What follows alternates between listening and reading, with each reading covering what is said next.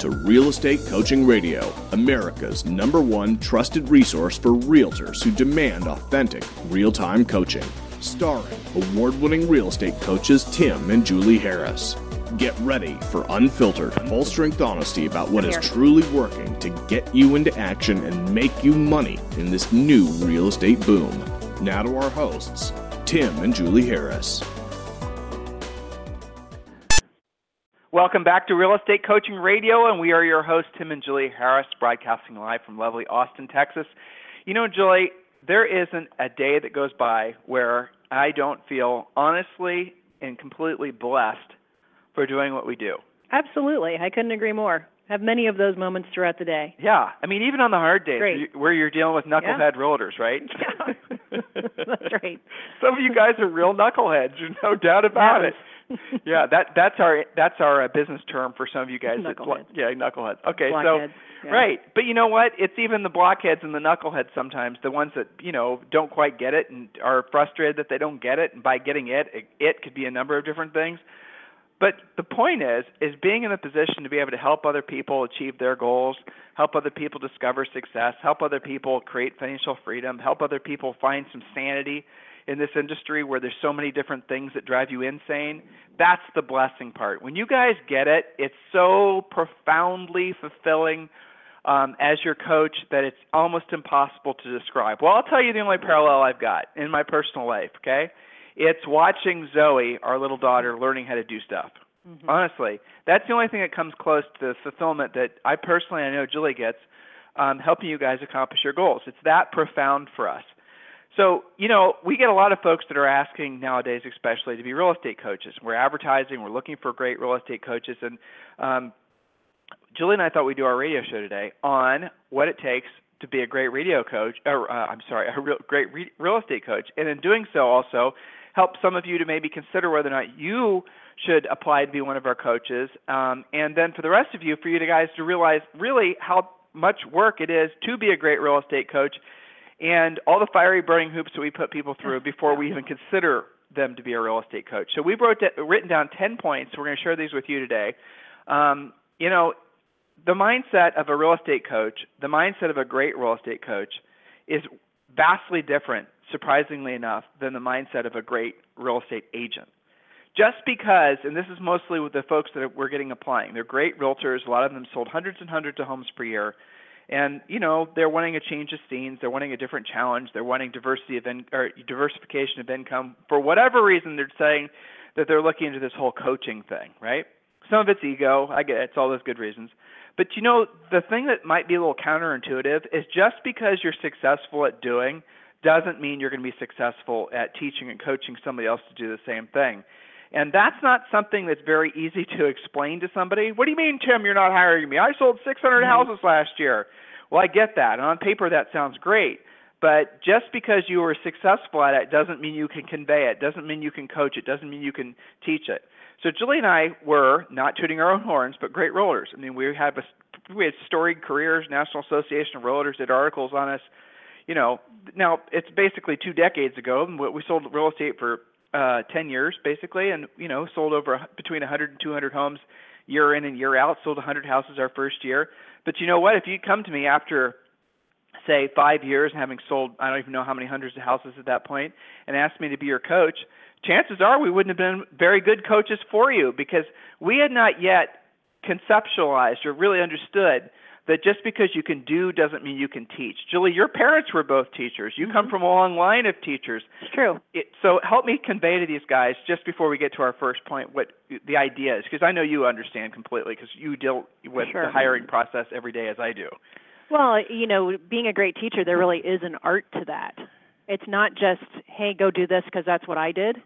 That's more of sort of a speaker, trainer, office guest type of thing, if you will. And Tim, it always reminds me of like uh, builders we used to work for that were great carpenters and decided to be builders, but were totally disorganized and really didn't have everything in line the way it should go just because they were great carpenters didn't automatically make them great builders. So to be a great coach, it does require training. It requires studying. It requires paying attention at a whole other level. And I tell you, one of the fun things that we always hear from the coaches is uh, what immediately happens to them is They have to be so accountable to their own businesses and their own goals. It's very super clear what they have to do. You mean it's cathartic? It's, like, it's well, cathartic. it's cathartic, and yeah. it's a, a lot of practice what you preach. Right. Because if you don't do what you coach, you're out of accountability with yourself, which means you're not a great coach. So probably we didn't hire you in the first place, and that's why we do put them through a large amount of scrutiny and make sure that just because you talk the talk or you've done a lot of deals doesn't necessarily make you automatically a great coach. There's a whole lot more to it than that, mindset wise and everything else. So you and I put together an uh, a radio show all about this. I mean, how do people know what makes a great coach, especially in something that's not particularly regulated? You know, it doesn't require a PhD in coaching to be a coach. People can just roll out of bed and declare themselves a coach, which is kind of scary. Well, exactly. There's no barriers to entry. But so, Julie, let's go through our 10 points. The sure. first point you wrote down, and this is a really important one, guys. Listeners, some of you are coaching students. Most of you are coaching students or considering being coaching students. Those of you who aren't, go to freecoachingcallsforagents.com. Free coaching calls for agents.com and request a free coaching call. We have eight coaches that are standing by. They're admissions coaches, and they'll let you know whether coaching's um, a good fit, whether we're a good fit for you, you know, and then we'll go from there. But so the first criteria should be the most obvious, but to be completely honest with you guys, um, and not worrying about offending anybody. To be honest with you, on a radio show, we generally don't worry about that. We just say what we think. Um, you know, a lot of you guys are getting suckered into signing coaching contracts uh, with uh, coaches that have never sold real estate before. So our first point is proven experience. Julie, what the heck does that mean? Yeah, well, so proven experience. A great coach is someone who has a proven track record in the field that you wish to excel in. If you were wanting to be an Olympic uh, swimmer, you would want to hire a swimming coach, not just a general coach. They're not a generalist. They are, in fact, a specialist. They've done or are currently doing what they're coaching you to do. They've walked in your shoes. They're not a life coach. They're a real estate coach. That's what you're trying to move forward in. And it, it's an interesting point, Tim, because people can just go to like a coach's seminar and declare themselves a coach. And what was it really about? Was it just about you know, general life stuff, or was it about making money in real estate? It does make a difference. Well, so specifically though, Julie, one of the things we look for in when we hire a coach, and again, if you're thinking about applying for a job with us, we encourage you to do so. But one of the minimum criteria is you're going to have to have sold either darn near 100 houses or over 100 houses a year, uh, but you have to have been uh, successful consistently and has to be proven experience.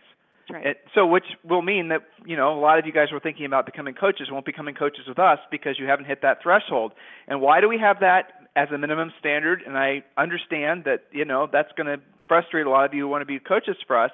The simple fact is is that um, we absolutely positively would rather have all of our uh, coaching clients having an exceptional experience. When you guys go to ask your coach for advice or you have a problem with the transaction or you have something that only someone with experience will understand either you know they'll they'll understand the question but they'll under, also understand how to kind of walk you out of the you know the dark hole that might be the problem that can only come from experience there's no way anyone who hasn't sold real estate before at a high level will be uh, effective or as effective as someone who has it just is plain old good old fashioned common sense so when you hire one of our coaches to work with you uh, there's an excellent chance that they have sold over 100 houses consistently, probably for at least five to 10 years.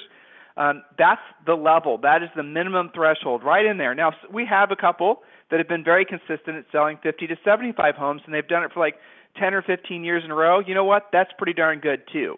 So it just really depends on the individual, but the bottom line is you have to have had a proven long-term experience or experience in selling real estate, not just someone who's a life coach, as Julie just said. Nothing wrong with life coaches. No.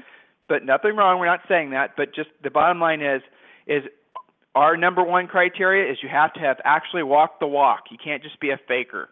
Number two, Julie, is a natural born teacher. What does that mean? Well, a great coach isn't just a technician they also are a great communicator from a teaching standpoint. They're a great communicator of the education required to move you forward. And that's something that is a little harder to quantify, but coaching clients, maybe they don't put their finger on it, but they would say, gosh, you know, I really get them. We really connected. I really understand what they're asking me to do. So, a natural born teacher, someone who doesn't just understand how to do something. You know, it's funny, you see this a lot with, uh, I, I think these guys can relate to their own real estate clients that are on the technical, engineering, scientific end of things. Analytical where, side. Yeah, where they might just be smart as a whip. You know, one of my clients uh, sells in Los Alamos, New Mexico, where there's a lot of scientific research going on. And she talks about how hard they are to get through their blockheadedness because they're like unbelievably smart PhDs, you know, probably moving satellites around and stuff, but they just don't communicate that well. And she has some challenges with that because they're just kind of like great at their little world. And so a coach or someone wanting to be a coach can kind of be that way too if they're not a great communicator. So a great coach is a natural born teacher and understands that it's not just about knowing what to do, it's about communicating what to do. And so, a lot of you guys who've um, been exposed to this type of thinking before will know a lot of what we're describing are oftentimes called the stages of mastery. Sometimes it's called the stages of learning. But what Julie's describing now, and really it goes to all these points, is the fourth level of learning. Stages of learning is the other thing it's called, where it's called um, conscious competence. Um, where you're in essence you know it's it's beyond just knowing how to perform the task at a high level it's then being able to perform the task at a high level and explaining to others how to do it. That's the secret sauce for becoming a great coach right there. That and combining that with obviously a lot of practical know-how and motivational skills, which leads me perfectly to our next point, which Julie is a natural born leader uh, natural born learner. I learner, believe. sorry. Yes, that's okay. Uh, a great coach has actually been trained to be a great coach. They understand that learning themselves is part of the challenge. They didn't just roll out of bed and decide to be a coach. You don't just become a coach because you say you are. You know, you are a natural born learner. You have acquired that coaching acumen because it's amazing. You know, when people get into coaches training, they're like, "Oh my gosh, I had no idea." know, because it is about education, accountability, and motivation, and getting the right balance between those things. And continuing your own learning to deliver those efficiently does take effort. So it's not something where you can just anoint yourself a great coach and have it happen because you want it to be. You've actually got to get the training. Not so dissimilar to becoming a great real estate professional. You have to have lived through a lot of things and trained yourself and gotten the education. So they believe in ongoing learning. So, Tim, number four, a great coach avoids complacency. So hang on a second. I thought coaches could just kick back, strap on the headset, and you know hang out in their jammies all day. What do you mean? They have to avoid complacency too? So I'm giving you guys a little heads up. Those of you who are going to apply to be coaches for us, we're going to ask you questions. You know, you're going to talk to probably three or four people at our company before we even consider you, and we're going to ask you questions uh, that are essentially trying to ferret out whether or not you're complacent that would be complacency would be basically where you're looking to take on challenges what you're doing every single day to continue learning what you're doing to basically make it so that you're not becoming lazy in essence. I mean complacency is a nice way of saying lazy but we all basically enter into complacency. It's easy to be lulled into complacency. I'm I'm happy with where I live, or I'm happy with my weight, or I'm happy with my savings account. I'm happy with fill in the blank.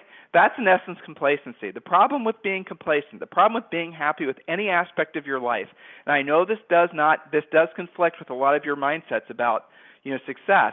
But when you become complacent about any aspect of your life, and I mean this just as plainly as I can say it, you will lose that thing. You can't stay it cannot stay the same. I'll give you a real you guys can't argue at this point. Think about this one. So if you're for example happy with the amount of money you have saved, okay?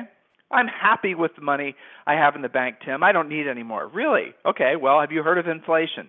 Have you heard have you noticed the fact that what your money buys today is not the same as what it bought you 5 years ago? Have you noticed that everything more or less has gotten more expensive? It's because of inflation. So, even if you decide your savings account at whatever dollar amount it is is fine, you're complacent. I don't need to add any more to it. The reality of it is is that the buying power of that money is actually decreasing. So in essence, you might be complacent mentally and emotionally, but what's happening is you're losing that very thing that that money is supposed to represent, which is security. Now that will happen in all aspects of your life. You know, a real obvious another example is educationally. When you guys decide to be complacent, I got my listing process down. My pre-listing pack is, you know, whatever. It's good enough. My scripts are good enough. My process is good enough. My lead generation is good enough. I did it last year. I can do it for the next 10 years in a row. It's wrong. If you you have to basically enter into your business almost on a daily basis and assume that whatever you were doing yesterday will not work today. Now, is that a true statement? Of course it isn't. But that thought does shock you out of being complacent. It keeps you challenged. Um, you know, so coaches, we absolutely positively avoid coaches that are complacent. Complacent coaches, and we've you know a couple of sneaked under the radar that we've gotten rid of relatively quick. They are the worst. There's no way if you're complacent you can be motivational. You cannot be motivational. You'll have no authenticity. No one's going to believe you if you're obviously kicking back and just basically watching the grass grow while you're on coaching calls. We don't do that. So we look for folks that are constantly keeping themselves challenged, that are reading things, that are going on experiences. We have a coach that is thinking about living in Spain for half of a year. Okay? I think that's really cool. That's someone who's willing to take on all kinds of risks, all kinds of challenges. We have other coaches that are make, making movies, literally, that are involved in Hollywood. We have coaches that are, you know, you guys fill in the blank. The point is, is this life of ours is a gift, and for you not to be con- continuously looking for ways to experience it at a higher level, in other words, avoiding complacency, you are not going to be a coach for us. And those of you who are thinking about hiring a coach or have a coach, if your coach is complacent, you need to fire them because that means that they're going to not challenge you, not motivate you, and that means you too will become complacent. Complacency is the end of anything that you think you have. It will literally go away. Your health, your wealth, your happiness, your love, your success, your everything goes away if you decide to be complacent. Julie, what's the next point? The next point, Tim, is to have a heart of service. A great coach really and truly cares about the success of their clients and will go the extra mile to make sure the client meets or exceeds their goals. This can really mean a lot of different things, but you can sense it about your coach, whether they have the heart of service or not. If you feel like your coach is just calling it in and watching the clock and, you know, what did you even get out of that call? That's a problem. If you feel at the end of the call better than you did at the beginning of the call because you know that somebody's got your best you know your best success in mind in their own heart, then you've got the right coach. And we make very uh, careful decisions on our coaches that they all do have a heart of service. And you guys, a lot of our coaching clients have this heart of service for their own clients too. So I know you guys know what we mean. It, you don't just look at them as another, you know, your clients as another number. You actually care about what's going on in their lives. So that's what coaching is about. And you know, that's one of the things that makes our coaches different is that we do take the time to actually get to know you and ask tons of questions, especially in your initial calls, to find out what makes you tick. Everybody's different.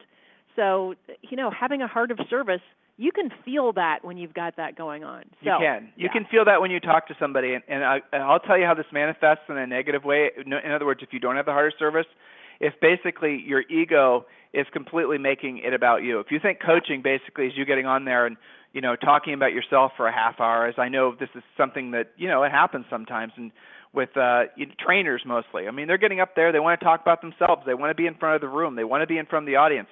Guys, that's 99% of the time just rampant runaway ego. It is not they're not intending to help you. They just want to get up there and basically like attention. Exactly. You you who has not been in an experience had an experience like that where you go to some real estate event where you're sitting there and you're talking listening to this guy talk or gal talk and you just it just kind of grinds you. It doesn't really feel mm-hmm. like they're they're not there for you. They're there for themselves.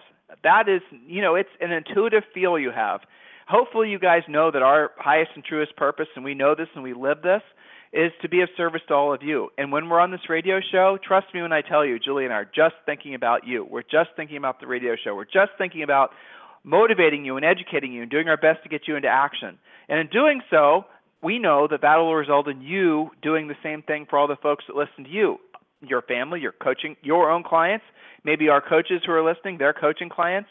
So, guys, you have to have a heart of service that's one of the very key differentiators between just an okay coach and a great coach.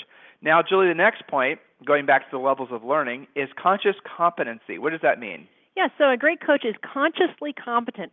So the difference between a coach and a trainer or a presenter is that a great coach actually coaches you how to execute the tasks required to reach your goal. They don't just tell you or present ideas, they actually show you how to achieve what's necessary. They ask questions that lead you to self-discover the solutions.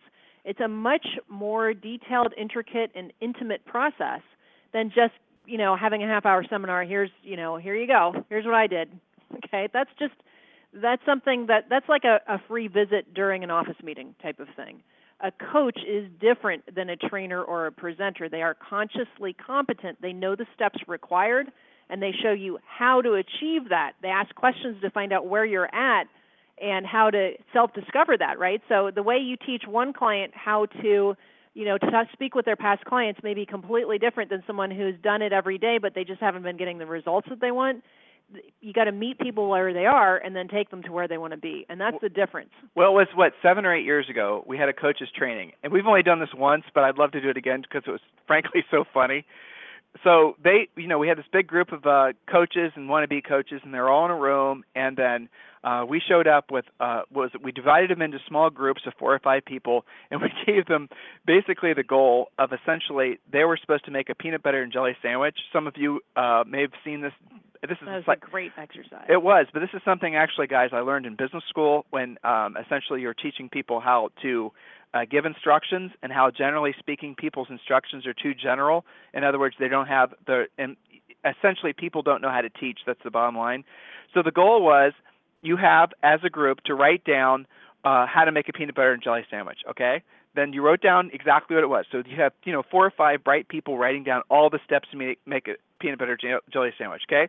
Then they went in front of the whole entire group and sitting in front of the group were all the things that went into making a peanut butter and jelly sandwich. I want you to visualize this, guys. So you had your utensils, you had your plates, you had your, you know, your bread. I'm just, I'm remembering laughing because I'm mm-hmm. thinking about this, Julie. You mm-hmm. had your jelly, you had everything that was there, right? So you only you had your equipment basically. You had everything necessary to make a peanut butter and jelly sandwich. But the only things so you then would I would read uh, um, the what you wrote down as far as the instructions how to make a peanut butter jelly sandwich, and you were only able to follow the directions that you wrote down. So if you didn't say, for example, put down a plate and then put down one piece of bread, and then if you didn't write very intricate, detailed, step-by-step um, instructions Uh, of exactly what needed to ha- happen. In other words, stick the knife into the jar of peanut butter. Okay, if you didn't say that, if you just said put the peanut butter on the bread, you but you use your hand. You had to use your hand right? So you didn't say stick the knife in there. You had you then use your hand. If you didn't say, for example, you know, any little the details that we're missing, guys, that's what coaching is. So it's one thing just to say make a peanut butter and jelly sandwich, and then you know, okay, well, but it's another thing to try to teach someone to then teach somebody else how to make a peanut butter and jelly sandwich. You see. So when you're trying to say, for example, here's what you're supposed to do to pre-qualify someone to read this script, the reason that so many of you struggle with that just following that's by the way not coaching that's training here's the instructions just read it just shut up and read the script how many of you guys have heard that before right all of you have and then you go like i don't understand it's because no one's taken the time to explain to you and help you psychologically understand emotionally attached to why the questions are the written the way they are, why they're written in the order in which they're written. So when you're going through the process of pre-qualifying someone, you have a higher level of comfort. Oh, that's not, you know, that's not the old school teaching. That's tra- you know, we're going to basically give you a script. You're supposed to read it. You'll figure it out along the way. Well, how many of you do figure it out along the way? Again, incompetent coaches who are really in essence trainers or more i think a better label for them would be speakers yes mm-hmm. exactly mm-hmm you know, they're not great coaches because they don't know how to really instruct someone how to make a peanut butter and jelly sandwich. They're the ones that, as we did these um, this coaches training, they're the ones that were standing in front of the room with peanut butter all over their fingers. Yeah. You know, and you know, I that's such a great demonstration that the one that you're referring to, the peanut butter and jelly, because number one, it's something that everyone should know how to do theoretically. We're not even talking about calling a FSBO or an expired, right? We're talking about making a peanut butter and jelly sandwich, so it could be more simple. But the the best instructions I remember actually said, if you only have one knife, wipe the peanut butter off before you stick it in the jelly. That's right. You know, kind of practical information, detailed, yes. But the premise was if you had never made it before, how would you coach somebody to do it, right? If you had somebody in front of you that was from a foreign land that didn't eat peanut butter and jelly, how would you actually explain it to them? And it was such a clear demonstration of the difference between coaching and just, you know, speaking. Okay, so the next reason, point number seven, really what it takes to be a great coach. Um, when you were, uh, Inman did a great survey very in depth. Our friend Teke did Wiggins did a great you know article on um, Inman about basically uh, coaching and you know all those good things. And one of the things that everyone said they wanted was accountability. But here's the thing about accountability: it means something different to every person. And we don't look just for someone who can straight out hold somebody accountable. We look for what we call a caring accountability. Julie?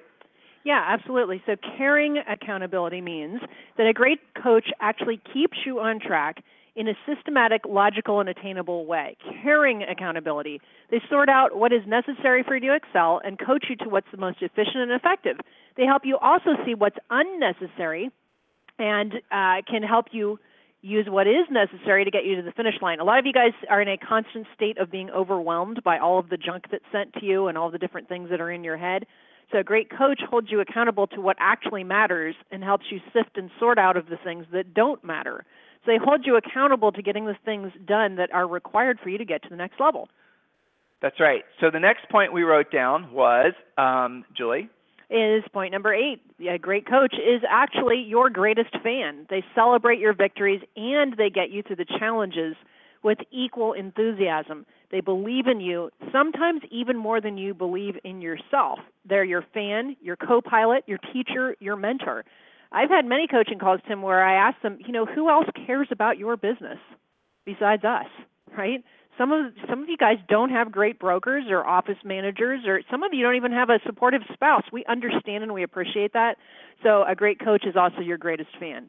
And the ninth point, Tim, is that they have considerate and appropriate confrontation. Uh oh, that's a scary word. But a great coach will get you out of your own way in a constructive, supportive, and effective manner.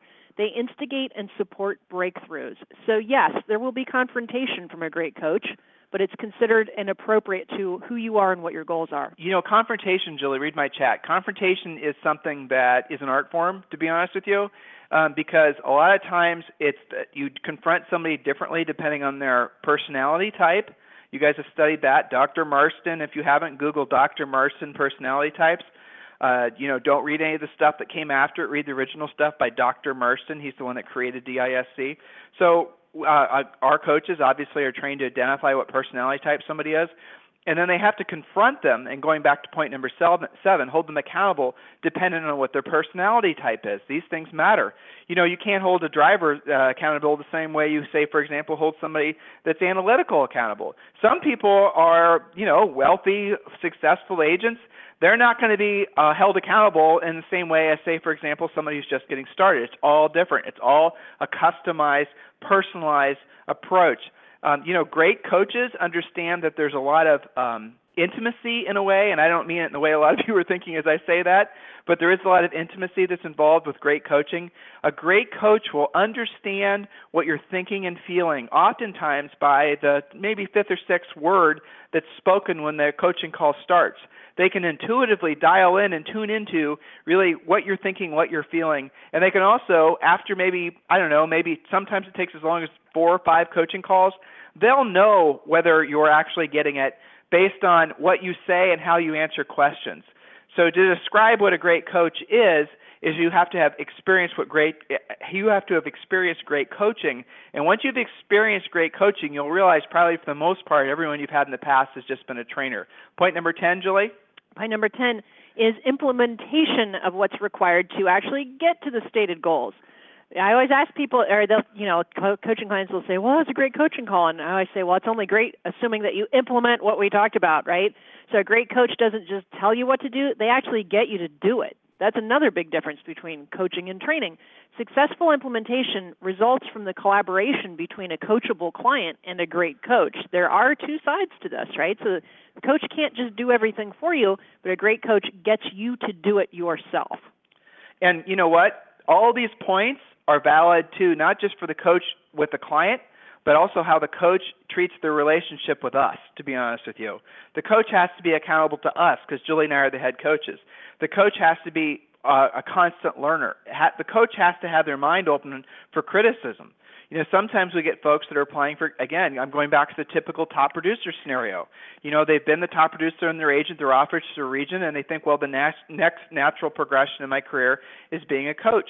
Well, you know, the thing is, unless you really are, uh, it, unless you really are understanding at a very high level the 10 points that I just Uh, and Julie and I just presented to you, unless you are not in conflict with any of them, in other words, if your ego is saying, my experience in the marketplace, or you're saying something like, I sold more houses than all of you combined, or all these other types of things that I've heard for some of you applying for jobs, you're not great coaching material because guess what?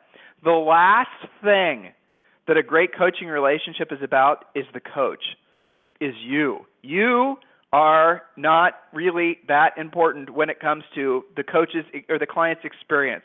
It's not about you. If your coach is using a lot of personal pronouns, I, me, or whatnot, and, re- and, constantly telling their own personal stories, chances are that coach and you are having what's called a training experience, which is great. Some of you prefer that opposed to true coaching. You know, what we offer is authentic and, and honestly, we, we, it is authentic because all of our coaches have sold real estate, as we talked about, and it's a holistic approach. It's not just training, it's not just coaching, it's a combined experience. Sometimes you, you know, the calls are more about coaching, and sometimes they're more about training. It depends on the individual. So have your mind open to the fact that a really great coach is going to get you down the road the quickest. I'm always remembering when I'm talking about coaching and someone's asking me or I'm interviewing somebody or Julie's, you know, we're talking about whether or not we should hire someone or promote somebody. We always I always have this visualization in my head.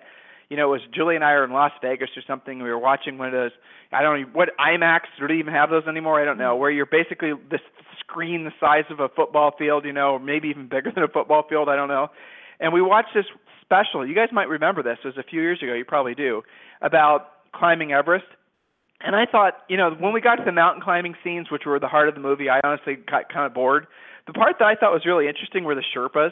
So you have these little dudes that basically carry backpacks, and they're, you know, they live in this little Sherpa village. I know I'm not getting any of the details right, and some of you are saying, "Oh my God, Tim, they're this tribe of people, and they're this and that." Just get the overall concept here, okay?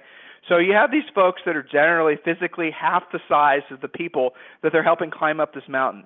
And what I remember is not only that, but I remember the fact that they oftentimes will carry the same, if not more, weight than the people that they're helping up the mountain. They're not wearing the same level of gear that the people that they're helping up the mountain. In other words, they've been up the mountain so many times that they essentially know what it takes. They're experienced getting up the mountain. They know what the quickest path to get up the mountain is. They know when to climb, when not to climb. They know all these things.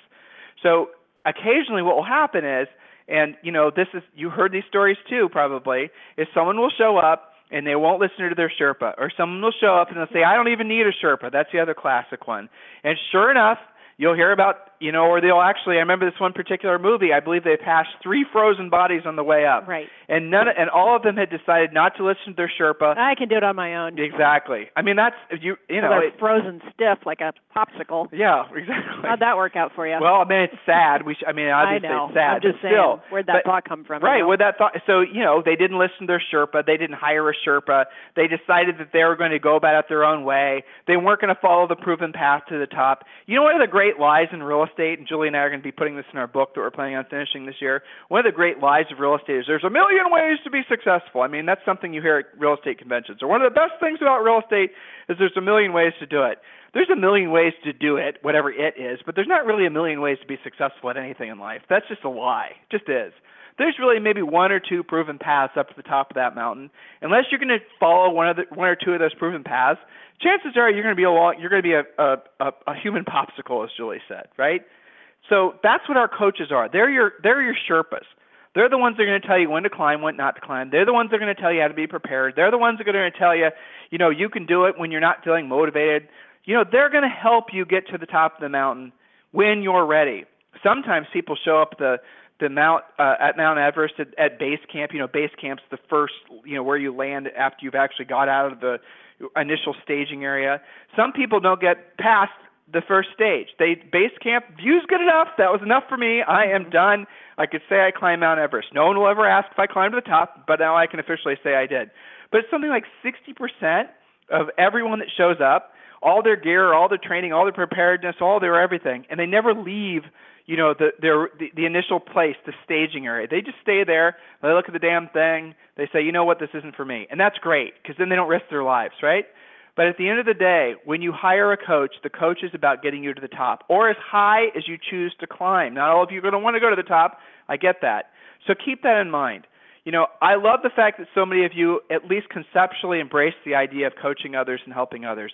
It is the next natural progression for someone who's trying to be who's trying to be a true professional. It's something that all of you at some level find interesting and attractive because it is a natural pull for most of us. Because most of us have the element of being natural born teachers at some you know in some part of us. That's what we want to do, and that's wonderful. If you think you're a fit for us, especially after listening to these 10 points, I want you, I, I strongly encourage you to apply for the job of being one of our coaches. Pay is great, but trust me when I tell you, it's a hard job. It's not for wimps. Go to timandjulieharris.com and just you'll find the uh, hiring section and just basically fill out the application. It takes just a little bit of time. For the rest of you, I hopefully now you understand all it goes into uh, the coaches that you hire when you hire us to be your coach. In other words, know that you're getting literally the top quality person that we could possibly find, possibly train. We don't go through a lot of people. In other words, we don't fire a lot of people because we keep folks around and we make them better, but we are very selective in who we bring in in the first place. If there's anything we can be doing for you at any time, request a free coaching call at freecoachingcallsforagents.com. Lots of cool things happening on the radio this week.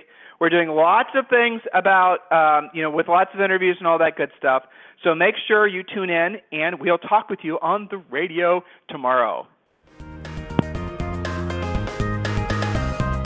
This program has been a presentation by Tim and Julie Harris, Real Estate Coaching.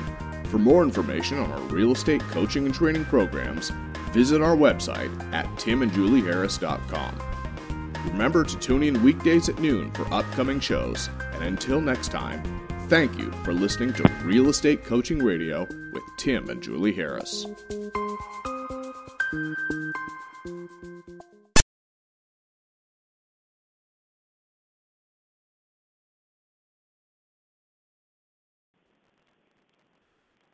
This podcast is a part of the C Suite Radio Network. For more top business podcasts, visit c-suiteradio.com.